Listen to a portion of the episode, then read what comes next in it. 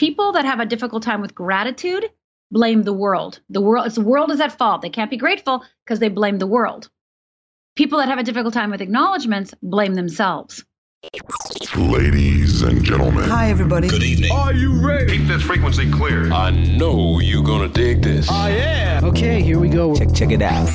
You're listening to the Martial Arts Media Podcast, where you, the martial arts school owner, gets insider tips and secrets from leading experts to help you build a more profitable martial arts business. Now, here's your host, the founder of martialartsmedia.com, Y'all know the name. George Fourie.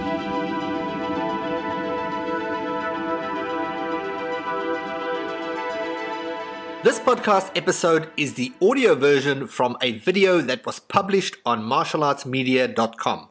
For the full episode, to download the transcript and get all the show notes, head over to martialartsmedia.com. Enjoy. Hey, this is George Fourie, and welcome to another episode of the Martial Arts Media Business Podcast. So today I'm joined with a special guest. Once again, not chatting to a martial artist, but someone that can really, really help inspire this community. And I'm speaking today to Rhonda Britten. How are you today, Rhonda? I'm very fine, George, and I'm so excited to be here. Thank you so much for for taking the time. So, real quick, Rhonda is from fearlessliving.org. Rhonda's also been featured on Oprah, I believe, and Yep. also had her own TV show. That Yep, 600 episodes of television, and I actually aired all over the world. I've done 600 episodes of television. I've done an Emmy, written four books, first life coach on TV, uh, Oprah several times, Steve Harvey, blah blah blah, and and most importantly, just somebody who has devoted her life to helping people understand how fear really works, not from a theoretical perspective, but from really from from a practical application perspective. So um, yeah, so I've been around the block. I've been master coaching for 25 years. I was one of the first original life coaches, and now here I am with you, George. Awesome. So, what brings us here today, obviously, is different climate out there of global pandemic and so forth, and there is a lot of fear in the air. People are experiencing a lot of fear, but people are also being pushed in a position of leadership, which which can be kind of a contradiction, right? Because if you're feeling fear yourself, but you're in this position to step up and lead, Yeah. where do you find the inner strength to actually do that? Well, what you're talking about, right, is the knowing the why behind your, you know, like Simon Sinek say, says, right, like the big why, right? Um, but what I know to be true is that, you know, times of crisis actually define us and actually tell us who we really are. Because right now, uh, I think, you know, most people don't say they're afraid. Like, what people don't come to me and go, I'm afraid, I'm scared, right? And when I meet people and I tell them I'm a fear expert, they're like, well, I don't have any fear. I'm not scared. But right now, with the global pandemic, you can't hide from your fear, right? It's all over the place. And so, right now, if you have a crack in your foundation, that crack is showing, right? That crack is showing. And as a leader, as somebody who has to, you know, stand up and lead, those cracks are opportunities for you to transform your tribe, transform your business, transform yourselves. So it's not about hiding the cracks. In, in fact, right now, leaders need to be not only clear and focused, but they also need to be vulnerable. So that's one of the things that I know to be true. So you have cracks in your foundation. Okay, awesome. Now you get to look at your foundation with clear eyes, not pretend it's better than it has been, and actually admit to yourself what isn't working for you and what is working for you. And not only, you know, fill in the cracks, but actually think about creating a whole new foundation so that not only can you build from where you are right here and right now, but that you can build no matter what the environment is, no matter what happens in the world. Awesome. So you just mentioned you you you were saying that in a moment of crisis, you are really you, you really sort of define. Now you've got quite fascinating story, and I think people need to hear it. If people aren't familiar with you, I would love for you to just share your story to really give context of how you got to this knowledge and what you're really referring to here. Yeah, thank you. I really appreciate you asking me that, George. And what you're referring to, of course, is the worst day of my life. And I'll tell the short version of the story. Um, but my parents and I was 14 years old, and I was in the mid. They were midst of. They, my parents were in the midst of a divorce, and um, it happened to be Father's Day. My father was coming to take us out to brunch, and um, you know, my father walks in and goes, "Come on, come on," because that's what dads do. And my mom's putting on her blue eyeshadow and fluffing up her beehive, beehive hairdo, and my sisters are fighting it out in the bathroom, and me and my mom start, you know, walking out towards my dad to get to the car to go out to the fancy Sunday brunch. My sister's still fighting it out. And as me and my mom and dad walk out, my dad mentions that he wants to get his coat from the car. And as he lifts the boot, as they say, lifts the trunk, I notice he doesn't grab a coat, but he in fact grabbed a gun and he starts screaming at my mother, You made me do this, you made me do this. And he fires. Now I I start screaming, Dad, what are you doing? What are you doing, Dad? Stop. And he cocks the gun and he points it at me. And I absolutely 100% believed I was next. And he looked at me, I looked at him. I blinked, he blinked. It seemed like eternity, but I'm sure it was only a few seconds. And then my mother, with already one bullet inside her, sees what's happening and screams, No, don't. And so that bullet intended for me, my father took and shot my mother a second time. And that second bullet goes through my mother's abdomen, outer back, and lands smack dab in the car horn. And the car horn just, eh, I mean, for over 20 years, if I heard a car horn, I was right back there in the moment. And then my father cocks the gun again and falls to his knees, puts the gun to his head, and fires. So, in a matter of two minutes, I am the sole witness of my father murdering my mother and committing suicide in front of me. Now, I don't know how other people would respond to it, but I know what I did.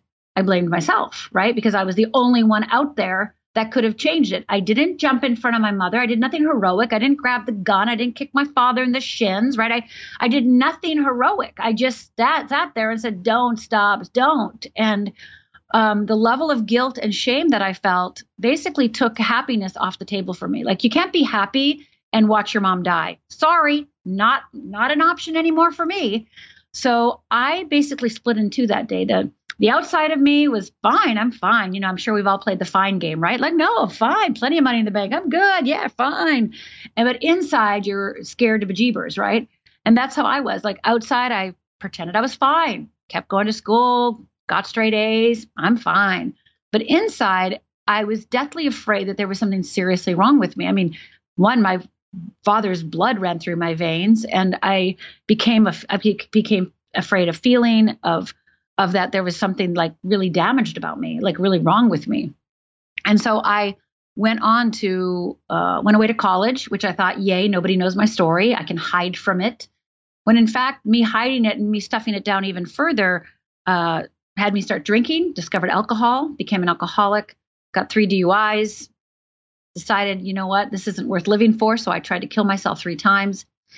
And it was that third suicide attempt, George, that I realized something. I I realized I'm not good at killing myself. And um yeah, I'm not dying, George. I'm not dying. Because George, I gotta tell you, that's what I wanted to do. I wanted to die. And here I am, very much alive, uh, after you try to kill yourself three times, they do put you in the psychiatric ward to evaluate you. And so I was there, I don't know, three or four days. They evaluated me. I'm not crazy and uh, left me to go home by myself. And uh, I remember sitting in my little studio apartment and going, uh, okay, I'm not dying. Okay, I better figure this out because how I'm living isn't working for me. Like this is miserable, right? And now I want I want to preface this, George, by saying, you know, during this whole time, during these years, um, I was reading books and going to therapy and doing workshops. I mean, I read my first self help book when I was 12. So, you know, I have been devoted to personal growth and self development ever since I can remember. It's it's what I'm passionate about. And so I was doing everything right that I thought I should do. Uh, and yet it wasn't relieving me of the burden of thinking there was something wrong with me, that there there's something seriously like wrong. And so it wasn't until um, that third suicide attempt when I'm sitting in my apartment all by myself. And I say to myself, um, well, I guess I have to figure this out. And I started out of desperation making up exercises for myself. And shockingly, uh, they started working because I still I still today I'm still shocked that they work. And every time they work for people, which is all the time, I still get shocked when people send me a you know a note and say, "Oh my God, it's changed my life." I'm always like, "Really?" You know, because it just I you know it's just still so amazing to me that um, the work that changed my life changes so many others. And so I um, started doing exercises. They started working, made more exercises up. Those worked, and then eventually. Um, you know, it took me many years to start something called fearless living, of course, but it was the exercises I started with in that studio apartment all by myself in Los Angeles are really the foundation of fearless living today. Wow. That's quite a quite a story. Now, I really want to backtrack because you mentioned that you had the self-worth issue. You, you Yeah. took the blame you took the blame on yourself. Sure, sure, Now- sure. And and I really want to get to the exercises because that really, I think some, uh, you know, people in general. I, I know I've had, you know, those self-talk moments. Yeah, self sabotage. Yeah, like who do you think you are? What's your problem? Why don't you get it together? Right? Yeah. how do you navigate past that? Like, obviously, you've got to make the decision that and and have the awareness that it's actually a problem and that you need to change it. But let's say you you at that point and you know, all right, well, as you were after your third suicide attempt, and you know, all right, well, something's got to change. Something's got to change. How do you go past that? Well, one of the very first exercises I created actually addresses this very thing. And um, I remember sitting in my apartment, like I said, I don't know what to do. And I actually said to myself, George, um, I got to go back to kindergarten. I actually said that, like, I've got to go back to kindergarten. And I said to myself, what, what do they do in kindergarten? Well, they give you gold stars. So I went out and bought a calendar and gold stars. And at this point, you have to remember that I didn't feel worthy to be happy or worthy to be successful or worthy to be loved, even though out in the world I was so good at faking. People that met me probably were like, yo, that Rhonda, she's great, you know? But again, like I didn't think that. I didn't agree with that one bit. So I got a gold, got gold stars, got a calendar, and I decided that for 30 days I was going to keep track of anything that I did that was good, because I felt so not worth living for, and why why did I exist? That I wanted to find anything worth saving. Like that's what I was looking for. What is worth saving here? Am I worth saving? So I kept track for 30 days and gave myself a gold star for anything good. And and and George, these were things like got angry and didn't break anything. Okay, like oh, you know, uh, uh, felt rejected but didn't, you know, run away. Right? Like I'm talking basic things, but back then that is that was like a lifesaver for me. Me getting angry and not destroying anything, or me feeling humiliated or upset and not walking away was was a, was a miracle right? And so after those 30 days, um, I had a calendar filled with gold stars. And that gave me hope that there was something worth saving. Now, that exercise, George, has turned into what I call acknowledgments. And acknowledgments are something that high achievers are really bad at. and um, and people who you know people that are attracted to fearless living and are you know self-help junkies um, they're also really bad at because they, you know, they kind of pride themselves on telling themselves the truth about how they're screwing up so they can improve themselves. When in fact, acknowledgments are actually going to give you more bang for your buck, and your acknowledgments are actually the way to have confidence, the way to actually create steady confidence. So it's something like this. You do it this way. Today, I acknowledge myself for. Today, I acknowledge myself for, and acknowledge yourself for any movement forward. And I'm talking about any movement forward.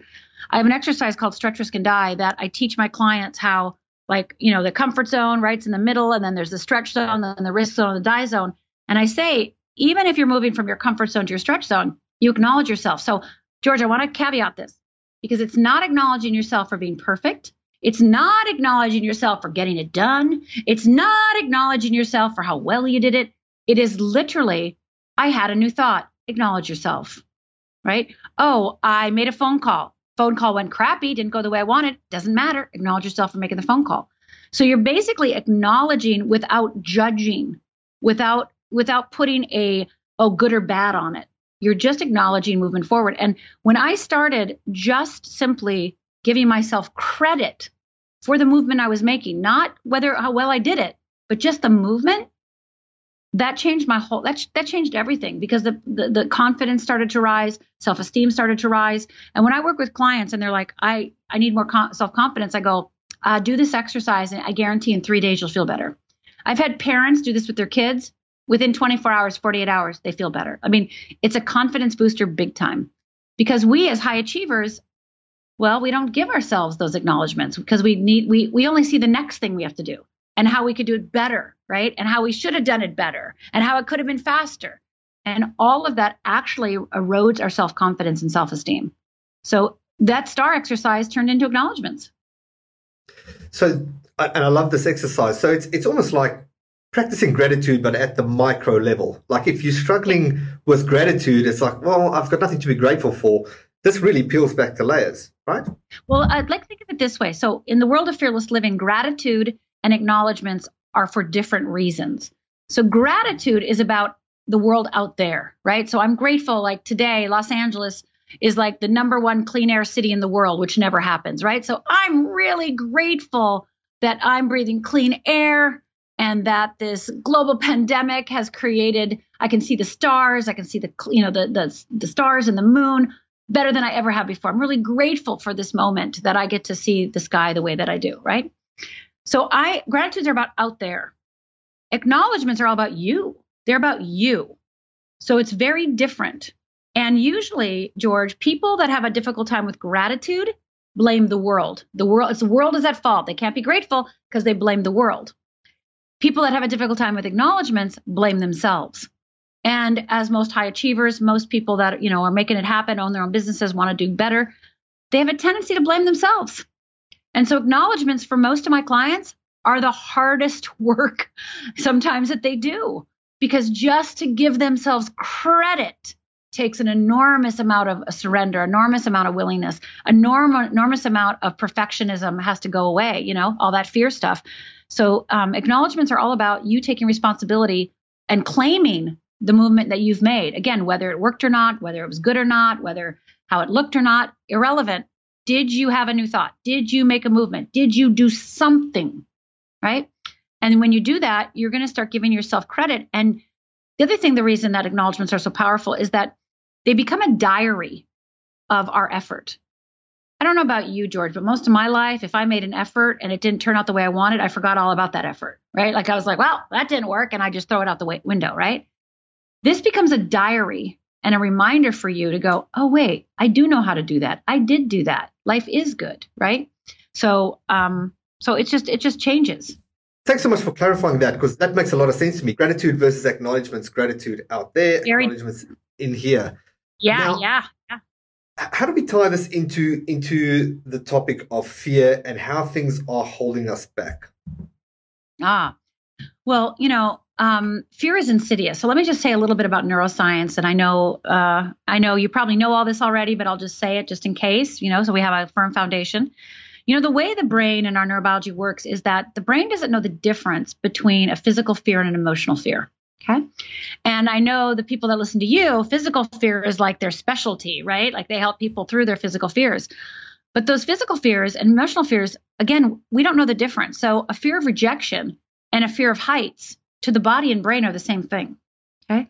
The other thing about the way the brain works is that the fear, the brain doesn't know the difference between something imagined and something real. So we walk into a room and we don't think we belong there. And, you know, we're going to make up a story about it and we live out that story then because we actually are we're hanging on to the imagined story we've made up so the brain doesn't know the difference the other thing about the brain is they're doing research now that is starting to prove that some of our fears are actually handed down through our dna uh, so you know some of the things that you maybe have you know fear of failure or fear of rejection or fear of success or fear of loss or fear of identity or you know et cetera et cetera fear of you know speaking in public right fear of any fear uh, fear, perfectionist, you know, procrastination, etc. Um, all of those things are ways.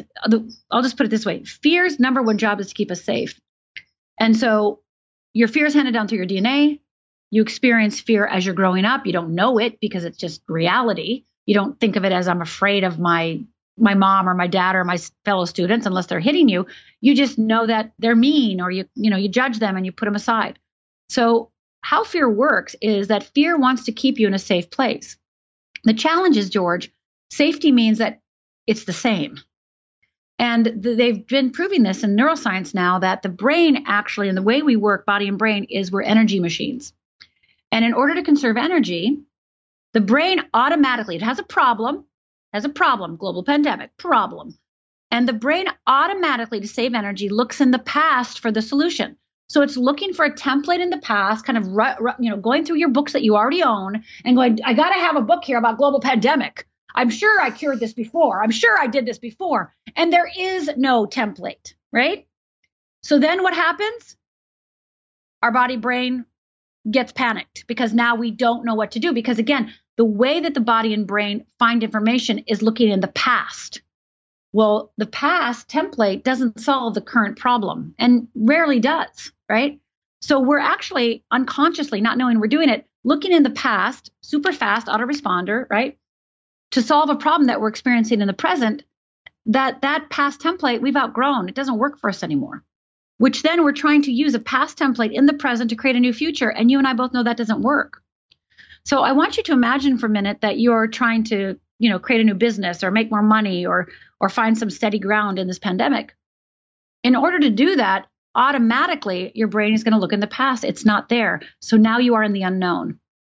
So I like to say that freedom freedom equals your capacity to live in the unknown. Freedom equals your capacity to live in the unknown. But our body and brain are completely petrified of the unknown. They don't they don't want to live there. There's security, no safety. And remember, one of our number one core needs is safety. And when we don't feel safe, we retreat.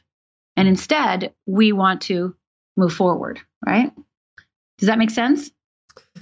Yeah, totally. So I feel like I'm missing a little piece there. I feel like I'm missing something. So I hope you're going to ask me something. I just know there's something I'm I didn't connect. Well, let's take the step forward, right? How do we navigate then into this fear of the unknown? How do we go there? Yeah. So let me give you, let me talk you through the stretch, risk, and die exercise because I think that's going to be the best illustration. So think of your comfort zone. I mean, we all know what a comfort zone is. A comfort zone is what we do, you know, like, you know. So I, I like to tell people that think of your comfort zone as your life right now. So married, not married, kids, no kids, you know, worried about your bank account, not worried about your bank account. Whatever's happening today in this moment, let's make it your comfort zone, even though it's not very comfortable.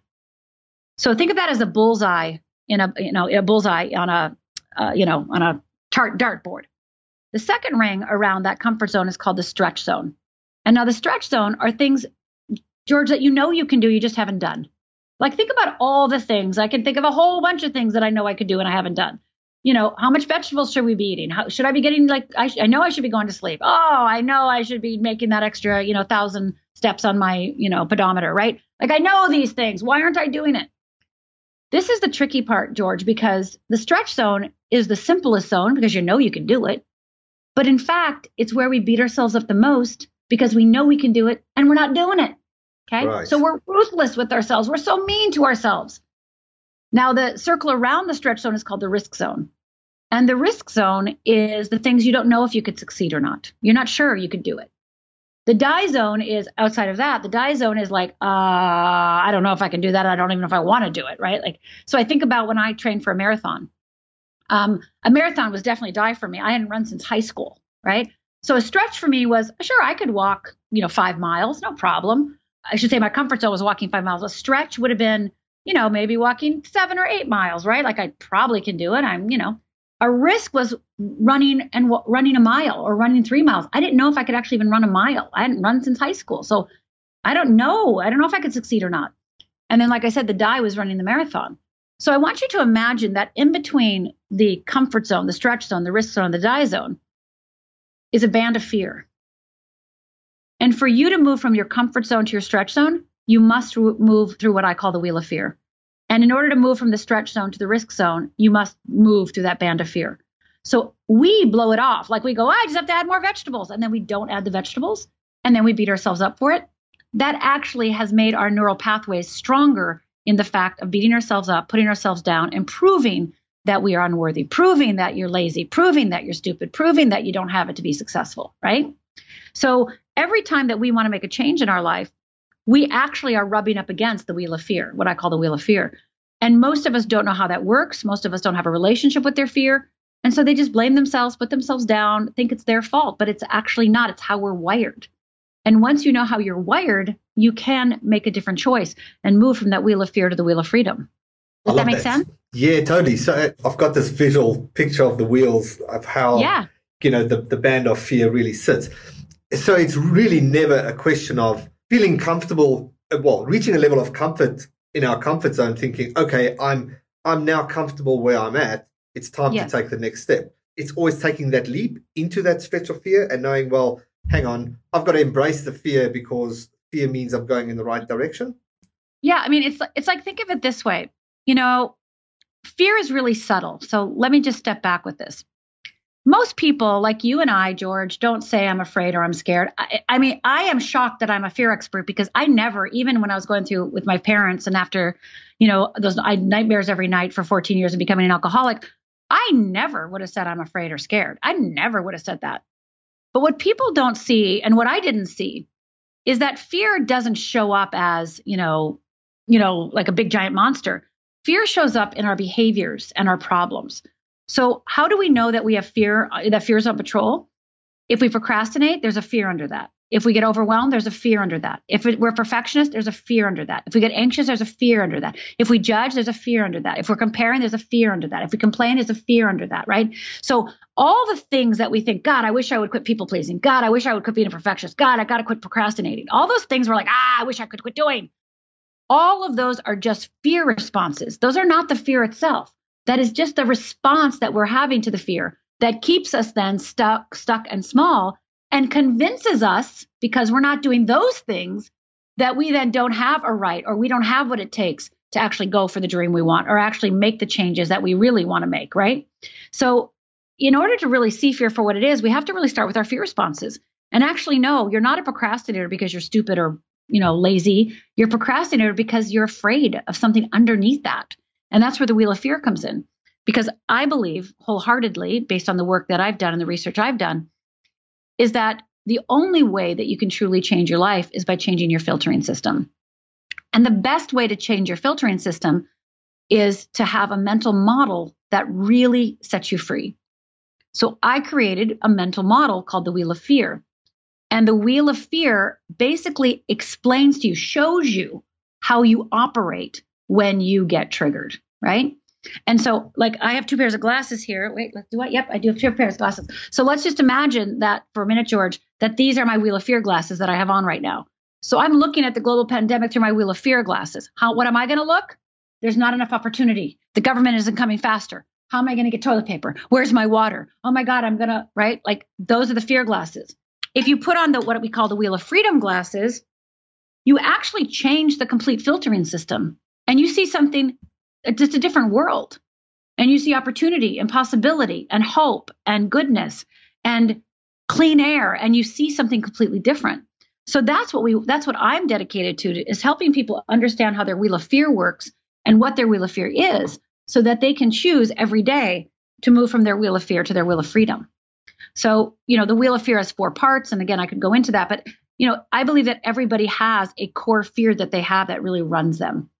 And my core fear is I don't want to be seen as a loser. Now, if you say to me, Oh, Rondi, I know my core fear. I don't want to be seen as lazy. It's like, mm, trust me, you're wrong. You're wrong. You're dead wrong. I have only met two people in my 25 years that actually knew what their wheel of fear was because you will think that your wheel of fear is your fear responses, not your core fear, right? So, all your procrastination, your perfectionism, your anxiety, your overwhelm, your beating yourself up, you're putting yourself down. All those are just fear responses, and there's something else driving those behaviors. And for me, uh, on my wheel of fear, that for me is the fear of being seen as a loser, the fear of, think, fear of being thought of as a loser, that anybody could see it, think it, smell it around me, right? And I'm automatically, my automatic system will go into overdrive the minute I think even for a second that you're thinking that, right? Um, and that's how we do. We're always operating, unless we're conscious, unless we're awake, unless we're aware, we're operating um, to try to preserve ourselves rather than to shed ourselves, right? To release ourselves. Uh, we want we. So that's our you know that's our basic uh, opportunity here is who's going to win the wheel of fear or wheel of freedom. All right, so let's make this practical and let's choose someone out of the audience to be a guinea pig. Ooh, okay. so so I really relate to that, right? Um, again, I think I relate to that, but I, I, could be wrong. Where you mentioned, all right, well, you don't you don't want to be a loser. So here's something I know that comes up for me. I know that when I get into creator mode, I need to create content. I have this war of art moment. I I procrastinate or I find things to do. I actually I was chatting to Kylie Ryan about this and mentioned, you know, um, I was just about to create a new program for our partners for our partners group and before I knew it, I was down at the store buying a new monitor. Um, it was important, right? And right. and and I know this. If if I set aside a day, um, and according to my Kolbe, I should you know multitask and do things on the last minute, which is detrimental to me, but I do that. But either way, if if I know my day is set out that this is my creation day and I've got to create things, I know that I'm gonna find things to do way throughout the day and Yes. put things put obstacles in my way and I catch myself doing it. So let's let's take that as an example. Yeah, I th- I love that. So that's basically the writer's, you know, that's a writer's dilemma as a writer. Um, you know, every every writer says um, they love to write, but they hate to sit down, right? Like it's like the hardest thing to sit down, right? Every writer would tell you their house is spotless before they'll ever sit down and write a word, right? And on one level, just to talk about it from an, uh, an ethereal level, is that on one level your your brain is switching modes, right? like a creative and incubating and creating is very different than executing. Okay. So, you know, you probably are in execution mode most of the time, and now you're switching to creative mode. Well, that's a different way to be. And part of creating is actually dabbling, you know, kind of scat, like kind of just hanging out, cleaning the house, you know, like that actually helps your whole body and brain release. It's kind of like when you want a good idea, where do we all go? We go to the shower, right? We go to the shower because we're not thinking anymore. We're just in the shower and all of a sudden an idea pops. Well, it's that same theory when we're trying to create. Creativity is a, well, there's a muse to creativity and you have to court the muse. And um, so it's like, I think you're trying to, on one hand, I want you to be able to create from nine to five or whatever you want. I mean, when I'm on deadline for a book, I can write three o'clock in the morning, four o'clock in the afternoon because I got a deadline, right? I'm I'm on purpose. I have zero procrastination. But if I'm not clear about what I'm doing, or if I'm been in execution mode, there has to be a space for me to change my energy and to prepare the space for me to be creative. So that's one part of it. The other thing is that there are costs and benefits for you to be creative. So let's just talk about those. What do you think are some costs of you being creative? You coming up with this new program? What are some costs? Let's just make them up. Yeah, well, well, costs are. Is it going to be good enough? Yep. Co- going to be good enough. Yep. Um, Is anybody going to like it? it? is going to be? Are people are yeah. people going to quit? They're going to be like, well, this- or oh, he's gone downhill. I'm leaving. Right. Right. That's that's a cost. Yeah. Yeah. Yeah. So all these th- these there's these are costs. So the benefits. What would the benefits be? Benefits would be that my members get value and they get something that they can action that's going to move them forward. So there's good benefits and you're devoted. So so this is what I know about you, George. I know that even though you procrastinate because the costs are very high actually, I know that you as a human being are so devoted to your tribe that you actually will create that course. It won't be when you say it is. It will be based on when it needs to be because you're a last minute person. By the way, so am I. So, you know, I'm the person creating a course. Like I'm teaching a class tomorrow and I haven't even thought about it yet. Like it- it's not even a thought in my head. Like I, irrelevant to me because it's tomorrow. After you and I get off the phone, I'll be like, "Oh, tomorrow, yeah, I need to think about that," and then I'll start and I'll jot down some notes. But I, just like you, work on last minute. So if I'm trying to force myself to go out of my own system, that in itself doesn't work. But I want you to hear that you rationally know the right answer. Oh, I'm going to sit down and do this program.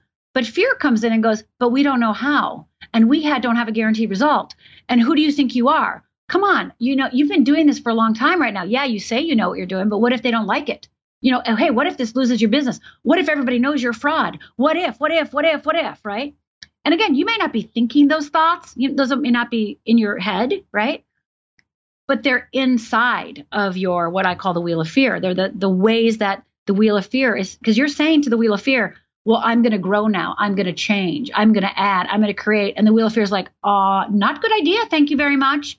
This is going to be bad. And so it tries to get you to be distracted and get you to go by that monitor and have you, you know, stay up till the middle of the night and then start working at two in the morning.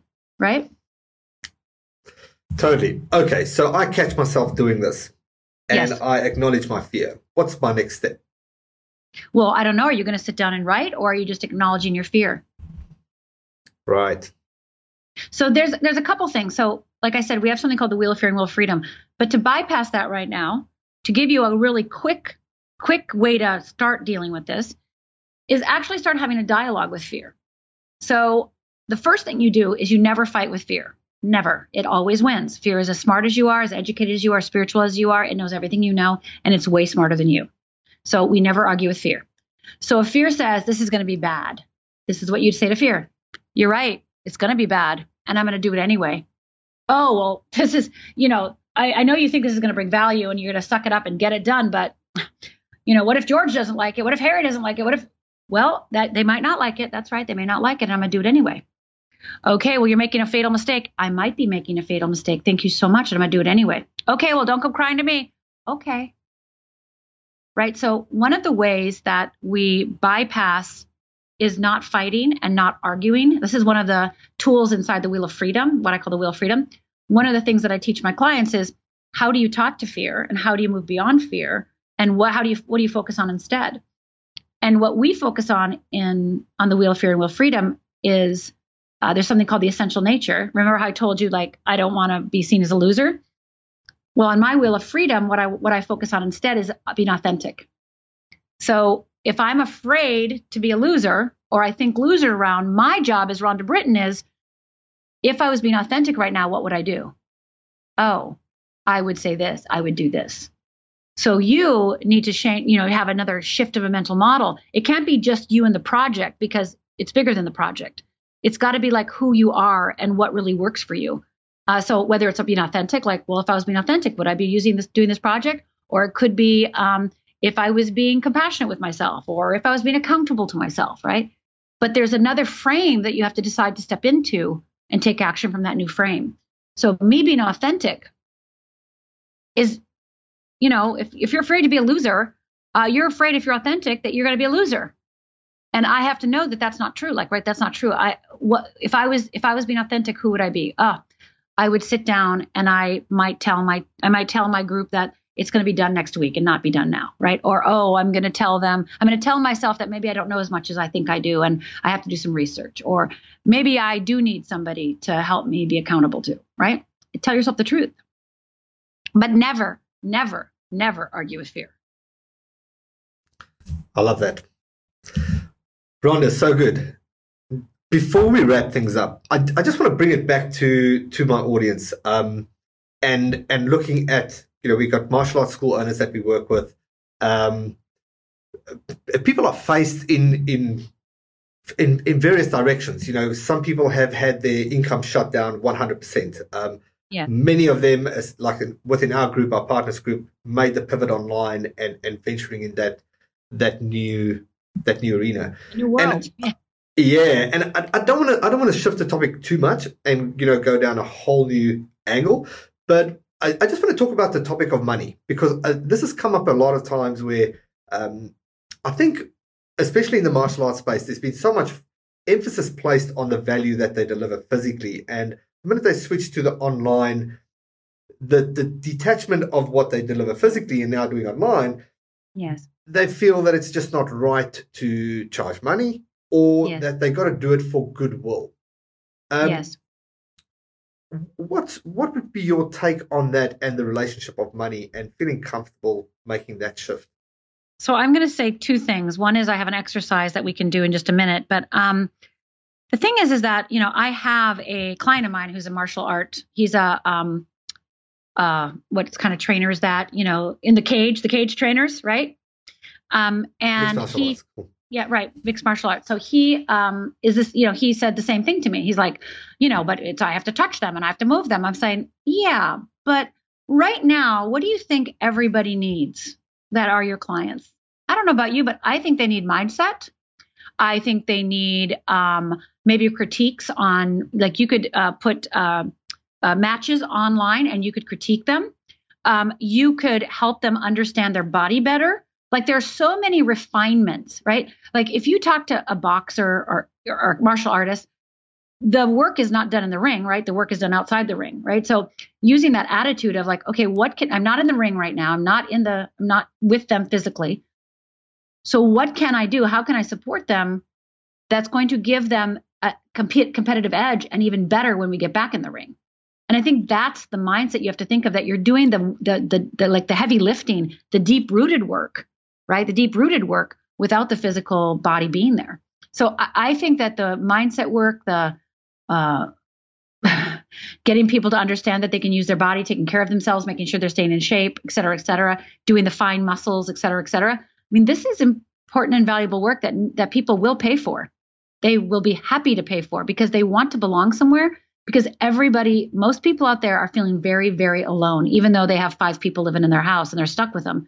They feel very alone and they want somebody that understands them, that knows them like this, that knows them in their power like this, they want to be seen, they want to be remembered, they want to be heard, and they want focus. And you're the one to give them that because you're their trainer. You're their, whether it's a gym owner, trainer, you know, you're their master. So help them during this time. It's your responsibility. I don't know if that. that's a Yes, that that is that is spot on and very in alignment with what I've been uh, telling our clients. Is really Yeah. think of think of the outcome. There's an Yeah. outcome that people actually get Yes. from the martial arts, and if you can Yes. provide that through a different medium, that's, that's, right. going to keep them together until you know the new normal gets. Back That's right. But it, but again, you and I both know martial arts is a lot of mindset stuff. So if your mind is caught on the cracks in your foundation, as I said earlier, then you get to do your mindset work alongside your clients and you get to lead them through that. And that's your opportunity. And that is one of the greatest gifts you can give to them. And I promise you this, they will remember you forever leading them through this. They will they will remember you forever. You know, I mean, think about, uh, I think about the people that I've been talking to, and I will never forget them because they're helping, they're supporting, they're being with, you know, like we're doing this together, right? So you are becoming, you're not just becoming, you know, who you've they've trained with. They're become, you're be, really becoming their mentor at a whole new level. So I invite you to take it. Yeah. And do you want me to throw this last exercise out? Because I promised I would, but again, I don't need to. Are you are you complete? If- what do you think? if you have the time, Rhonda, I would I'll, love I'll it. just throw it out because I, I actually said I would share it, so I, I want to give it another exercise to actually take about whether it's Monday, abundance or mindset, whatever it is. You know, we're focused on the things like, oh, I've got to give everything away, and and again, goodwill is nice, but what can you give for goodwill, and what will you charge for? You you have to really start understanding that. Like I'm doing a lot of Facebook lives right now for goodwill, but I'm also charging my clients, and I'm also charging for my courses. Okay. I'm giving people longer time to pay. And some people I've been talking to are reducing fees 50% for one month or two months, and then that's it, so that their te- their their clients stay with them. But again, you don't have to do that depending on what you provide, right? So this exercise that I'm going to tell you, and I'll and I'll end with this, is the clo- uh, control versus no control. So grab a piece of paper, put a line down the middle, and on the left hand side, write control, and on the right hand side, write no control. And I want you to write down all the things you are in control of and all the things you're not in control of. Now, I'm sure you've probably done something like this already with your with your folks. George is like, what do they control? What don't they control? But this is the kicker. This is what I do with my clients. I take it the next spa- the next level is all the things they can control. I want them to grade themselves. I want them to rate themselves on a one to ten. Ten is I'm not getting out of the park with my sleep. I'm the greatest sleeper in the whole world. Water, I'm a ninja. I'm a nine, right? Or is it I'm two with my sleep, and I'm three with my vegetables, and I'm four in connection, right? So write all the things you're in control of on on and give yourself a scorecard. Score rate yourself. Because what I know to be true is when you're focused on the things you can't control, when you're getting worried about the things you can't control, I guarantee you you're not controlling the things you can. You're not taking care of business where you can. So I invite you to just do the control, no control, have the control there, rate yourself, give yourself a scorecard, focus there because then when you do that, you get your power back, you feel empowered again, and then the things you can control kind of recede in the background. Right? Simple. What Simple, a great, but easy to do, right? exactly, exactly. Yeah. But that's gold, and I'm going to do it right now. It's an amazing exercise. I can't tell you how many clients I have worked with. I've been doing that exercise with clients for over 20 years, and I cannot tell you how it changes their life because it's not just a list of, well, oh, I can do this, I can do this, but it's like, no, rate yourself. That rating gives you, like, oh, crap, I got to focus on this. It gives you a focus now, right? Yeah. Do you mind if I give a gift to your listeners? Please do. Okay. So I actually feel compelled to, um, I, I don't normally give two gifts, but um, I did talk about stretch, risk, and die. So I do want to give them all the worksheets for that so they can really understand it at a deeper level. So go to fearlessliving.org forward slash risk, R I S K, fearlessliving.org forward slash risk, R I S K. And yes, you're going to have to put your name and email in because it's inside a member center. If you don't want to get emails or whatever, of course, you can just unsubscribe right away. But again, you're going to need to do that in order to become a member to get the course. But the other thing that I have been uh, that I realized I had just the other day, which is so funny, I'd already talked to like six groups and forgot I had this. I actually have created a course called "How to Overcome Fear of the Unknown." Hello, hello. So, duh. I remember when I realized that, I was like, wait a minute, I have a course called How to Overcome the Fear of the Unknown. What? so, um, if you'd like that course as well, go ahead and grab that. And that's at fearlessliving.org forward slash gift, G I F T, G I F T. So fearlessliving.org forward slash risk, R S K, for stretch, risk, and die. And uh, fearlessliving.org forward slash gift, G I F T for the gift. And again, sign up, put your email in, you'll get access to the course. Unsubscribe if it doesn't, if you don't want to hear it from me ever again. That's gold. Rhonda, thank you so much for being so generous with your time. Thank you for the great gifts. Um, I know I got, you know, the my, my secret fetish about doing these podcasts is like I get to speak to awesome guests like you and and just learn. And uh, and I know everybody listening to this is going to get so much value. So, Rhonda, thank you so much. Really appreciate You're your time. Welcome. Be fearless. Thank you. Awesome. Thanks for listening. If you want to connect with other top smart martial arts school owners and have a chat about marketing, lead generation, what's working now, and or just have a a gentle rant about things that are happening in the industry, then I want to invite you to join our Facebook group. It's a private Facebook group, and in there I share a lot of extra videos and downloads and worksheets, things that are working for us when we work, help school owners grow, and share a couple of video interviews and a bunch of cool extra resources. So uh, it's called the Martial Arts Media Community and an easy way to access it is if you just go to the domain name martialartsmedia.group. So martialartsmedia.group, G R O U P. Uh, there's no .com or anything, martialartsmedia.group. That will take you straight there. Uh, request to join, and I will accept your invitation. Thanks. I'll speak to you on the next episode. Cheers. That will conclude this evening's entertainment. Thanks for listening. If you need help building your martial arts school, check out martialartsmedia.com.